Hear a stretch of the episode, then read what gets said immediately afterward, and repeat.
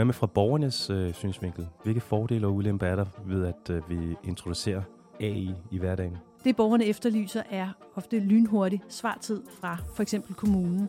Hvis man forestiller sig, at man som borger gerne vil have bygget en carport, så er der nogle informationer, man skal give, og man skal undersøge nogle ting, og man skal bede om tilladelse. Det er et, øh, en type sagsbehandling, hvor der er nogle meget præcise regler, og tit kan man indhente de informationer fra forskellige steder. BBR-registret, fra, fra kommunens øh, plan, fra arkitekten osv. Og så kan man hurtigt finde ud af, jamen, er det her faktisk øh, i orden, at der bliver bygget en carport lige her, eller er der for eksempel allerede bygget for meget på den grund. Hvis man forestiller sig, at kunstig intelligens kommer ind over sagsbehandlingen her, så vil man lynhurtigt i løbet af ganske få minutter kunne afgøre, øh, ja, du må gerne bygge en carport, eller nej, det må du ikke, medmindre du flytter den en meter til højre, eller det må du slet ikke, før du har revet haveskuret ned.